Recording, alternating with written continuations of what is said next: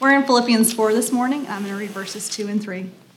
I entreat Euodia and I entreat Syntyche to agree in the Lord. Yes, I ask you also, true companions, help these women who have labored side by side with me in the gospel together with Clement and the rest of the fellow workers whose names are all in the book of life.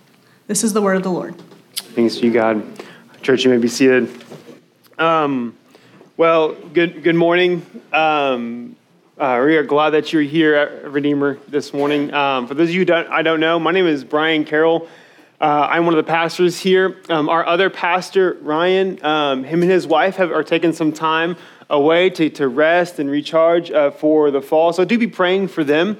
Uh, this is a sweet time, I know, with their family. It's been a, a busy season, and so uh, we just uh, ask that you would pray for them. They, they're, they're in town, they're near, and so um, they're, they're not ghosts, um, but um, they will just be taking a, a little, little, little time uh, away. Uh, also, um, really quick, and so I know we've uh, had the HEB cards in the back. Um, we have some, not on location. Um, so if you are uh, in, in need of one, um, please come, come see me afterwards, and we will make sure that we can um, get those in your hands. And so, all right, church, um, if you have your Bibles, go ahead and, and turn to Philippians 4. Um, we're going to be hanging out mostly in Philippians uh, this morning, um, but we are continuing our series, kind of walking through our vision statement. Um, and really, as Ryan has preached over the last two weeks, um, we aim to be a church, Redeemer San Angelo, that lives and learns the good news of Jesus together in San Angelo. That's our, our mission statement. Sorry, learning and living in the good news of Jesus. And so uh, today, so Ryan really hit on the last couple weeks um, that where we, when we think about learning and living good, good news of Jesus, what can easily come to mind for each one of us is like, okay, what do I need to do? Uh, how do I need to behave? How do I need to act? How do I need to just uh, be the best Christian I can be. And really, when we talk about learning and living, it's not that really at all, but really it's the posture of our hearts and seeing our own need and dependency for Jesus. Learning and living must start with abiding. If it does not start there, then it's contrived in some way, in some, some action that we're trying to do ourselves. And that's not going to end well. And so, so as we continue to flow from that reality, as we think about posture of our hearts over performance, um, the thing that we have to next consider is of our vision statement is that we are going to look at the, the aspect of then how does unity play into that? This idea of our vision statement being we are a church together um, in San Angelo. So really, the next week, couple weeks, unity is going to be kind of a, a driving theme, but, but we're going to highlight it more today, and then we're going to talk next week about how does unity affect the multiplying mission aspect of our vision statement. But it's so important that we that on the front end, as we talk more about the, the what does the abiding look like, what does the practice look like, we have to remind ourselves that it's not what we do our posture of our hearts, the pursuit of unity, the pursuit of learning and living must be from a place of abiding. Because Jesus is only the one who's able to help us. And so,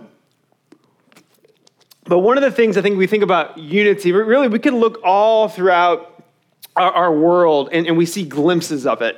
Um, I know for a lot of us, we are excited that college football is about to start. Um, isn't it a lot of fun to see those of you who are football fans? Uh, it's really fun to see your team, especially when their offense is just clicking. You know, they just they're just rolling on the other team. They're just going. There is an aspect of unity that we see when our team is is performing well. They're scoring lots of touchdowns. If you're not a sports person, I think we see the same thing in, in music. I mean, who does not appreciate a band that sounds just as good live as they do on their albums? Right? We can all think of different bands that, like, man, their albums are really good, but they are absolutely atrocious live. Maybe you've been to some of those concerts.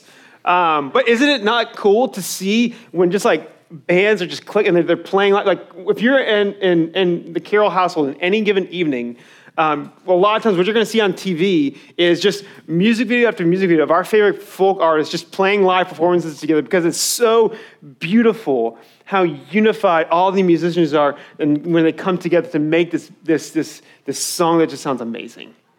So, so we see glimpses of unity all around our world and our culture.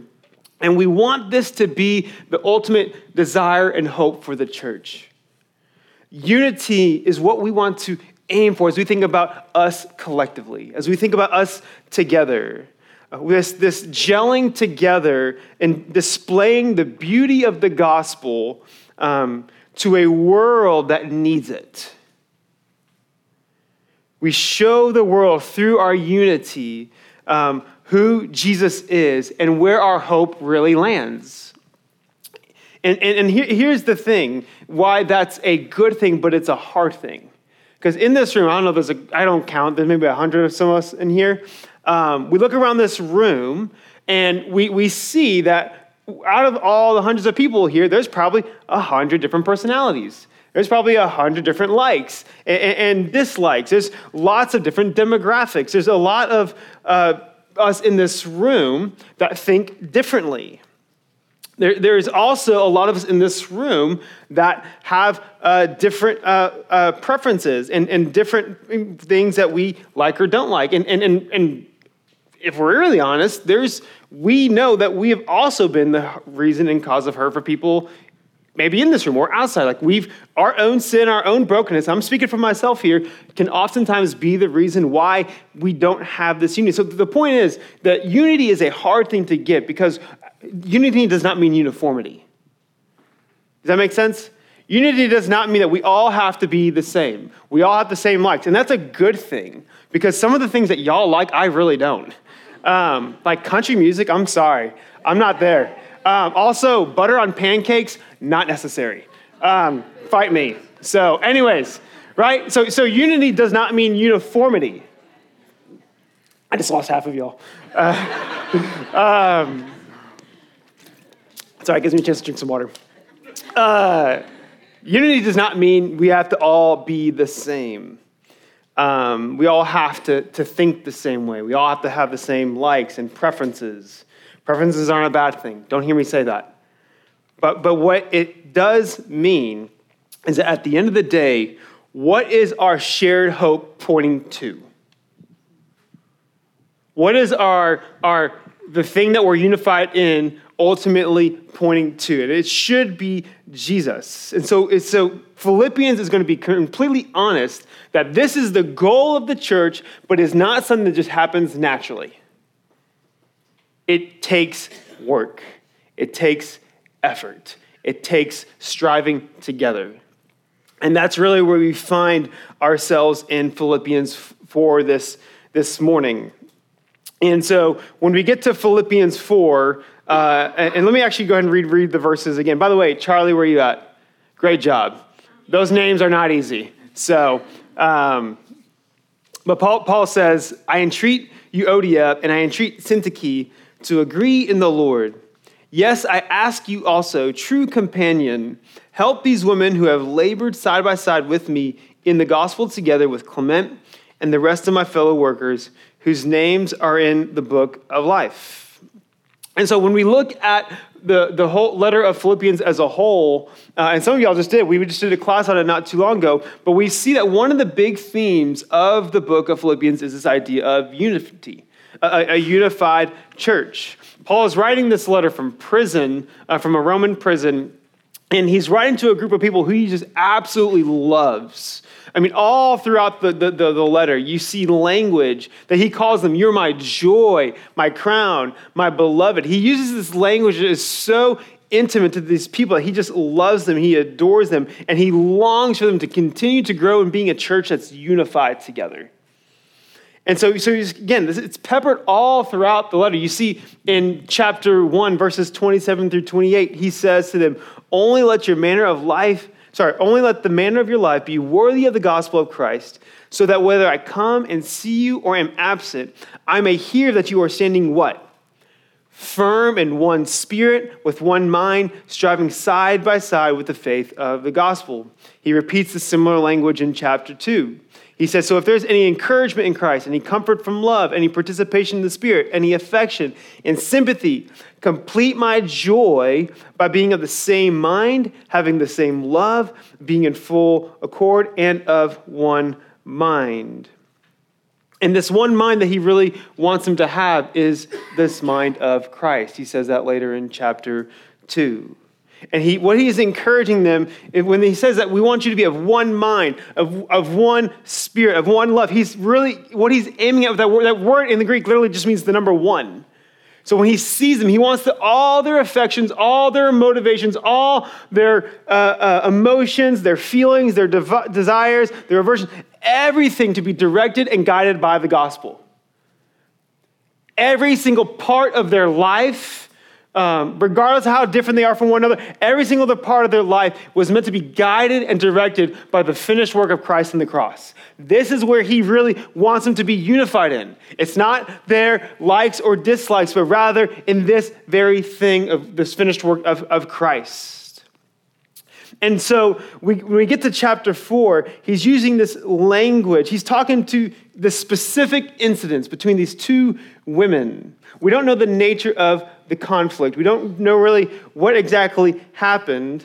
But what's actually really interesting is that some scholars even actually believe that Paul is weaving this argument through, of unity, through, peppering it throughout the whole letter, really, so he kind of, when he gets to this point, when he has to address a specific issue with these two women, that it's, it's, not just like, hey, help these two women, but rather it's in a context of like, hey, a, a unified church is important because when, it's, when we uh, are making uh, the main thing not the main thing, then the world will know.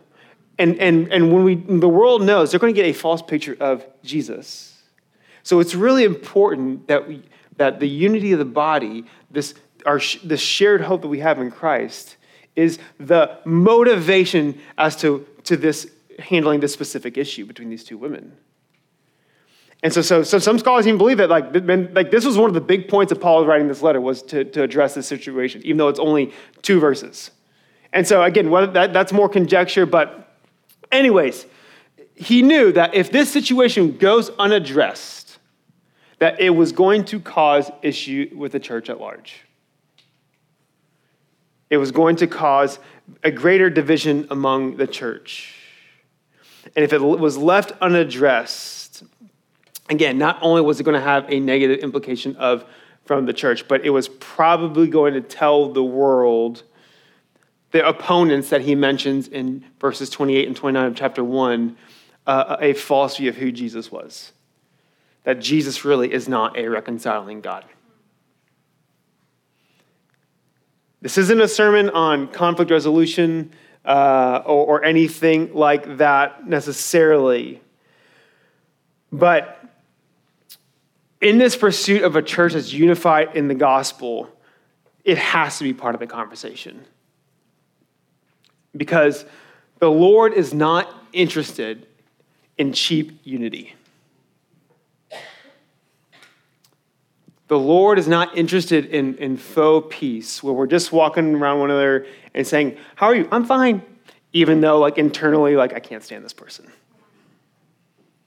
He, he's just not interested in, in a pretending.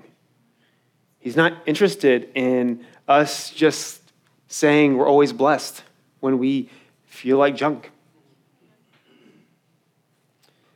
And so, so this matters. This, this matters. And if we're honest, I think some of us might find ourselves even in this moment as well. Just read off a couple questions. Uh, how many of us feel might feel suspicious of other believers? Maybe even in this room. How many of us are quick to make assumptions rather than to press in? How many of us have knowingly sinned against another believer and have failed to pursue reconciliation? How many of us are still holding on to unforgiveness? How many of us would rather just avoid a problem uh, than address it? Here's the thing a lot of these things, because we live in a culture that we don't do disagreement well, um, I mean, you can just scroll on Facebook for a few minutes and we can see that. Um, but you think about these little things. Again, again I, I would venture guess anything of that red, all of us would have raise our hand on one of those things. And I'm, I'm throwing my own hand up there. That multiplied by how many of you are in this room, how does that not affect a church? How does that not affect the unity of the body? This matters. And so, like Ryan said last week, the, the, the, the, temptation right now is to think, okay, what do I need to do in order for me to not do the things I don't want to do? What do I need to do to, to make it right? What do I need to do to, to, to be unified? What do I need to do? And, and, and it's really easy for us to begin with behavior, but again, we cannot begin there. Because the issue is not in the external, but the issue is rather in the internal. What is broken with us? What I need to repent of? Where am I having almost really misplaced hope that is causing me and us to have, you know, just maybe some issues with other people? And so, so here's the question that I want to ask us and for us to think about. This is my intro. Just kidding. Um, you're like, really? We're going to be here forever. Um, sorry. Um, but here's what I think what the text is leading us to think about. Gospel unity is going to require us of some things. And I want to talk about two of them. And because really, this idea of the unity of the body, this is, a, this is not a thing that we can talk about in just 35 minutes and we're good. Um, but the hope for today is that we begin to think about some things that can really help us put us on a path towards living, being a church that is unified. Again, next week we'll talk about the fruit of that more as we talk about mission and multiplication. But I want to talk more specifically what's going to set us on the trajectory towards it. And there's two things Gospel unity is going to require us to, to know our shared hope. Gospel unity is going to require us to know our shared hope collectively. And then it's also going to require us to let humility pave the way. So I want to talk about the first thing first. So you look back in verse 2, Paul uses this word entreat. Uh, I entreat Euodia, I entreat Syntyche. And that word really is, it's this strong exhortation. It's this urging. I am urging you, uh, I'm urging you, church, to help these two women agree in the Lord. And it's incredibly significant um, uh, that, that the agree in the Lord is the object of their, his urging.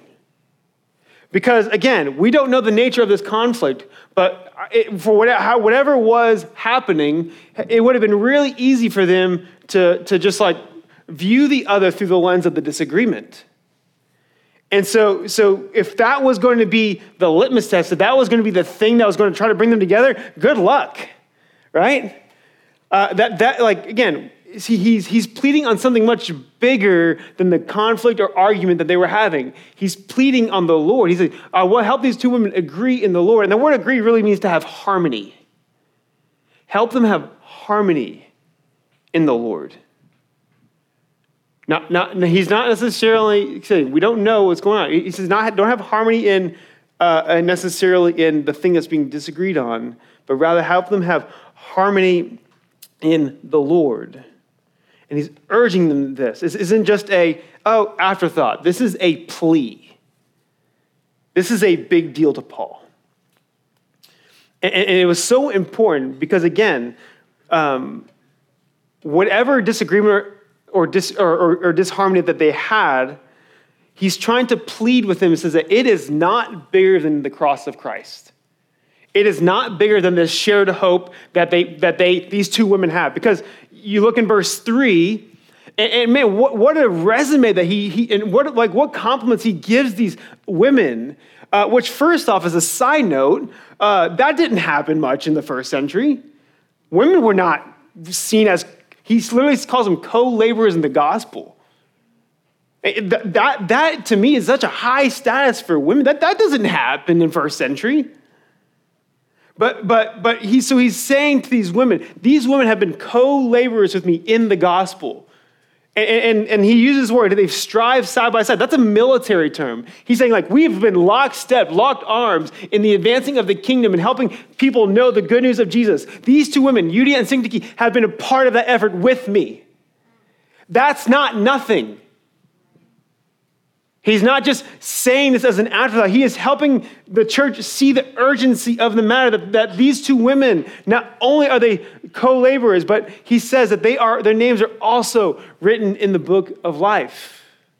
Again, there's a lot even there to unpack that. I mean, even that harkens back to Exodus chapter 32.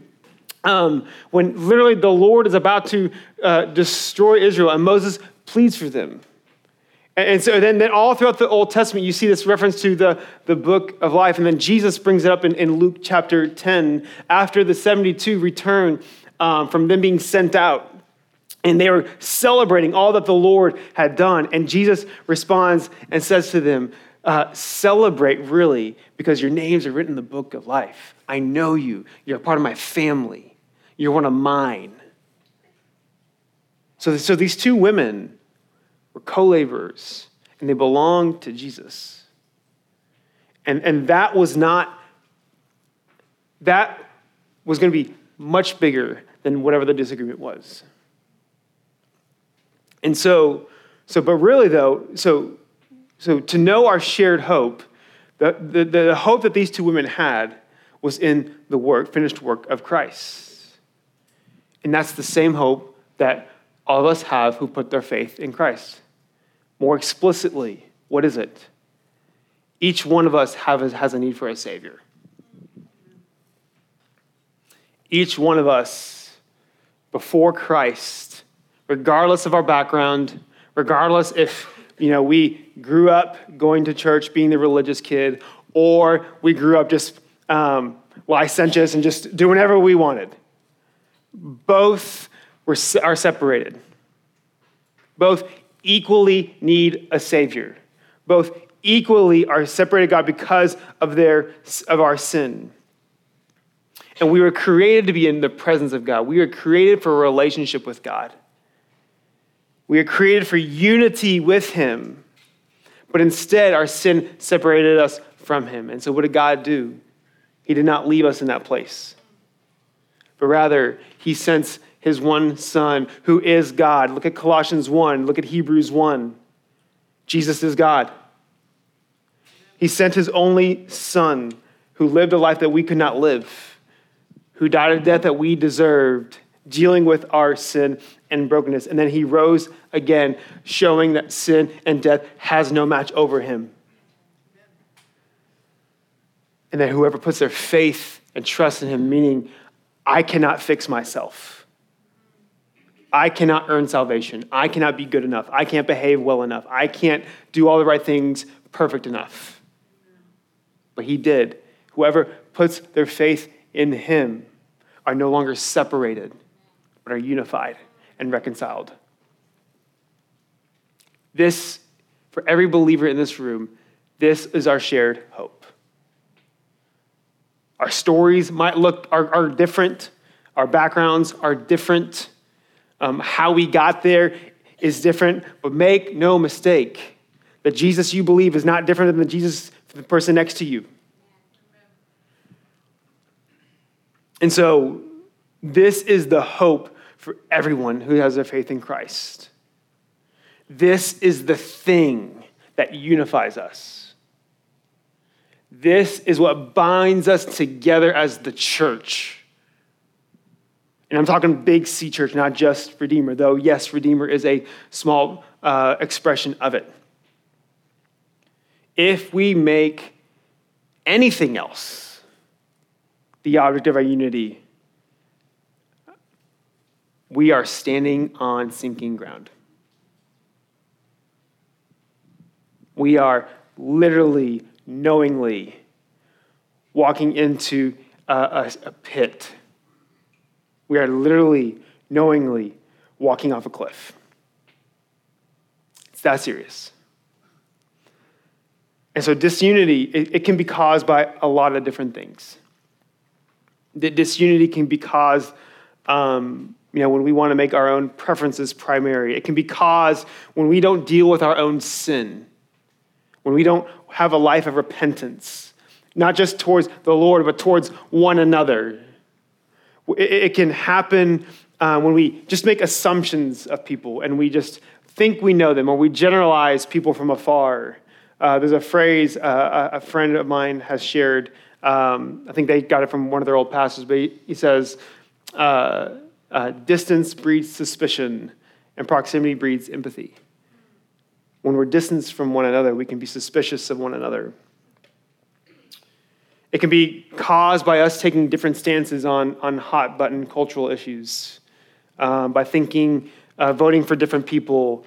Um, it can be caused by, honestly, just not addressing things that we feel like we need to address, ignoring, avoiding. Again, I can go on and on what can cause disunity. But, but the reality is, we need to not uh, make our unity based on anything else other than the finished work of Jesus on the cross and his resurrection. Because that is where our hope is. Our hope is not in our preferences. Our hope is not in our stances. Our hope is not in, um, uh, it's definitely not in our sin. I think, I think that's an obvious one. I hope so. Our hope is in Christ. And so, so, so Paul's answer to this, this conflict between these two women was not to ignore. It, it was not to just, all right, let's see how this pans out. Um, it was very much calling upon the church to step in and help. Because he knew that it, this issue not addressed would cause division and disunity among this church whom he just loves. And so, this is, and what I love about this is when we think about, again, unity is not this utopian, like we're all just like kumbaya and just, oh, happy family, like um, that we, it just should be this natural thing.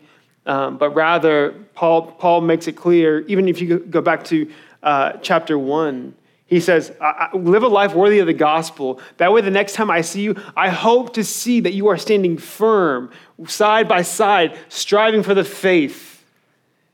And the implication there is that um, if he's hoping to see it, then there's a chance that he could not.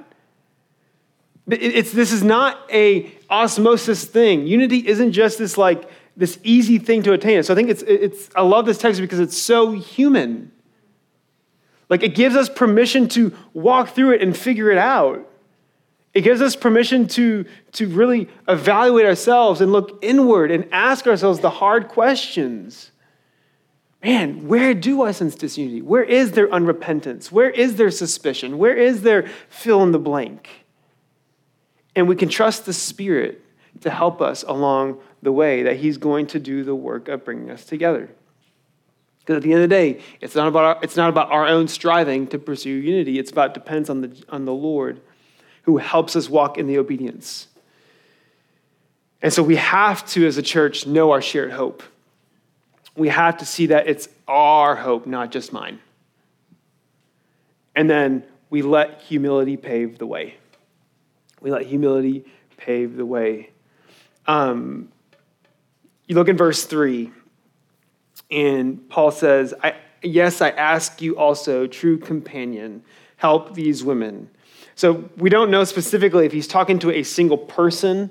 Um, what's interesting that Philippians is, is, one of the few letters. Uh, if you go back to the intro of chapter one, which you know those are the ones we kind of normally just like, oh yeah, okay, Paul's thankful, whatever. Um, but you actually see that he's written to the church of Philippi and the overseers. He's lumping in church leadership. Philippi, Philippi uh, had a, was a church that seemed to be established. They had some leadership. So, but that aside, we don't specifically know if he's just talking to the church in general or like um, there's someone specifically who is intimately involved in this situation that, that if they had read that, he knows what they're talking, they know that they were talking to them. Regardless, the command that Paul gives to whomever it is he's giving it to is help these true, help these women. And that word help isn't just a kind of nonchalant, hey, help them. It's actually a, it, like the word literally means to, to seize, to grab hold of. And so it, the, the, the, connotation is, isn't just like help these women, but hey, take hold of these women and really help them work this thing out. It, it's another level of, of, of getting them to see what needed to be done, or getting them to see that, that this, this issue needs to, to be worked out. That, and the issue that needed to be worked out wasn't them to agree on the preferential thing. The issue to be worked out was for them to have harmony in Christ, to be to agree in the Lord. And, and so, so, and what's interesting, you go back again to chapter 1, verse 27, and he asked them to, he asked the Philippians at large, please let your life be worthy uh, of, the, uh, of the gospel. Let your manner of life be worthy of the gospel, which was something that was going to need to be applied to this situation. And, and if you do a cross reference on that word worthy, it takes you to Ephesians 4, and you can turn there if you want. It should also be on the screen. Um, but first, Ephesians 4 1 through 3, he says, I therefore, a prisoner, so Paul talking about this is Paul again talking about himself. I therefore, a prisoner for the Lord, urge you to walk in a manner worthy of the calling to which you have been called, with all humility and gentleness, with patience, bearing with one another in love, eager to maintain the unity of the Spirit in the bond of peace. Paul knew that it was going to take humility. It was going to take humility on the part of both of these women, humility on the part of the church for this issue to be worked out, for this issue to, to be resolved in helping these two men agree and have harmony in the Lord, to be unified. And the pathway to that was not browbeating, was not get your act together, was not shame, was not guilt, but rather humility. A worthy life of the gospel is a life of humility. And so, so we've already established that working for unity in the gospel takes work, takes effort. Um, but we have to see that humility is a part of the process we, we, humility, and he also says gentleness. He also says bearing with one another in love, being eager, being eager to maintain unity of the spirits. We need humility for gospel unity. Me- meaning what? What does humility, what might humility look like? What might it look like for humility to pave the way in our own lives? Well, first off, let's look at the text. What might it have looked like for them? Again, we don't know the extent of this issue, but it's probably going to involve repentance. It's probably going to require um, humility to, to recognize wrong, to recognize uh, their part in whatever the conflict was. It, was going to take the church bearing with the, one another, bearing with them in love, helping these two women agree. This wasn't going to be an instantaneous process, but it was going to be an ongoing thing and it was, it was going to take an eagerness for unity. It was going to help see the value of unity, the preservation of unity as a worthwhile task. So, uh, and, and the result of that being, we're going to help these women work it out. So, but, but for us, what, what does that mean that we need humility for gospel unity? It means that we repent and we repent often we repent to the Lord. It's what's funny is we, we, we pause Mark, but you, we can't run away from Mark because um, the whole theme of Mark is repent and believe, and here we are talking about it again. Um, can't run away from it. Uh, it's like scripture's all unified or something. I don't know. Um, y'all are getting loose cannon Brian this morning, by the way, so you're welcome. Uh, but we, we repent of the Lord to the Lord, and we repent often. And then we also repent to one another. We confess to one another. And it, it's not a flippant, like, trying to muster up, uh, what am I sorry for? It's, it's, it's, it's, it's we, we want to be careful. You don't want, we don't want to, we want to own what we need to own, but we also don't want to own what we don't need to. Because that's not, that's not helpful either. But, but we need to show humility um, as we confess and repent to the Lord. If we have offended a brother, if we have, or a sister, if we have sinned against somebody, we need to repent and confess to them. That's a part of how we preserve unity. That's a part of how we strive for unity is we go to one another. Or if, if, we, if we want to uh, work out a situation where there's not, maybe not even necessarily that someone's sinned, it's just awkward. We, we, we are gracious and we're patient with one another. We're going to give the benefit of the doubt. We're going to listen. We're going to be curious. We're not going to just try to have our own way and be and, and let our and I'm, and I'm speaking for myself here. It is so stinking easy for pride to take over. For I cannot even tell you even this week in my own marriage how often I've been self-defensive. Chrissy's saying, "Oh, mean. That's a true confession. It is so easy for I think any one of us to let pride rule.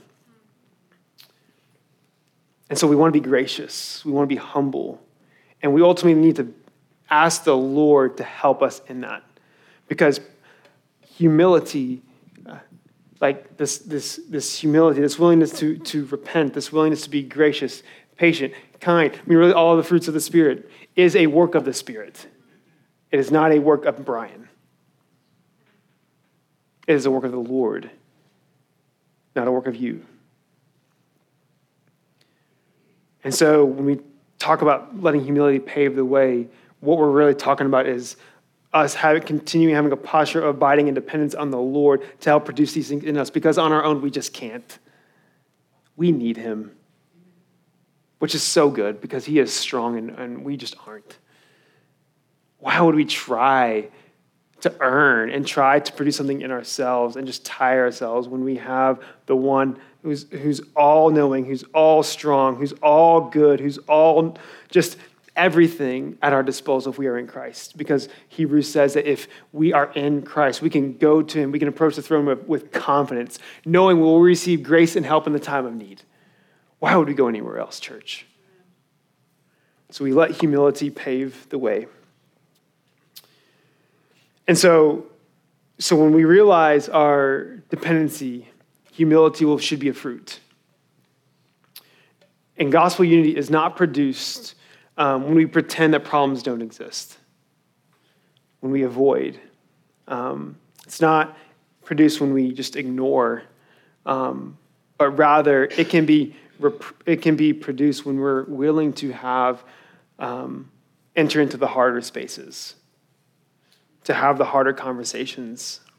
And we trust that in those conversations, that it is the finished work of Christ on the cross that brings us together ultimately. It's not the thing that we disagree on. It's not even the, the sin we may have offended against one another, but it is the finished work of Christ on the cross. And we'll get on this more really next week. But the world does not need our activity as much as it needs our repentance and humility. The world does not need our activity as much as it needs our repentance and humility. Humility before the Lord and one another. And this is what binds us together. The, the reconciling work of Christ on the cross is what also reconciles us to one another. So let's strive to let that be the thing that brings us together. And so, as we, band, you guys can go ahead and come on up. Um, uh, so, as we take communion this morning,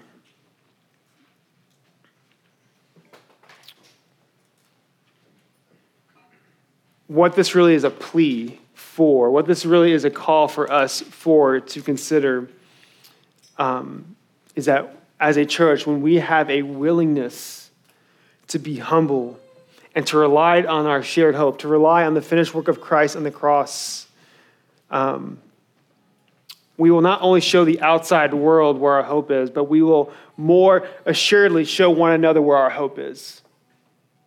That our hope is found in Christ spilling his blood on the cross, him breaking his body, him dying, him sacrificing, him paying the penalty that we deserved.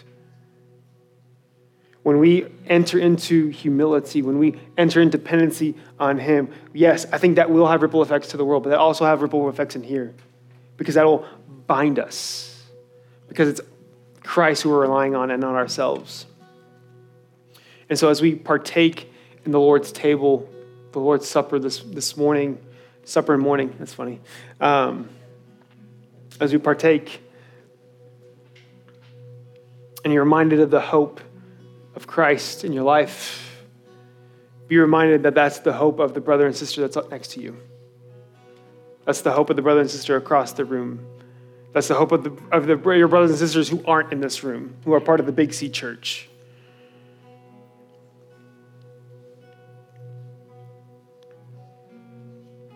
And I'll ask this as well. Um, if you're finding yourself in this morning um, wrestling and dealing with any just unforgiveness, or if there's a sin you need to confess and repent of to somebody else, let me encourage you um, instead of taking the meal, talk to your brother or sister.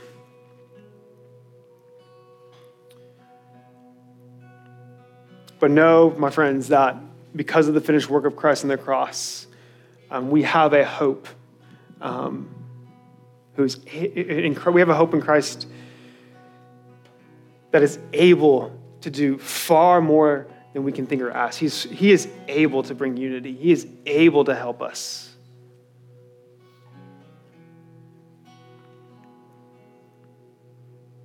And I think when we take communion this morning, my hope is that the more we see how the gospel applies to each one of us, that that will be something that also unifies us.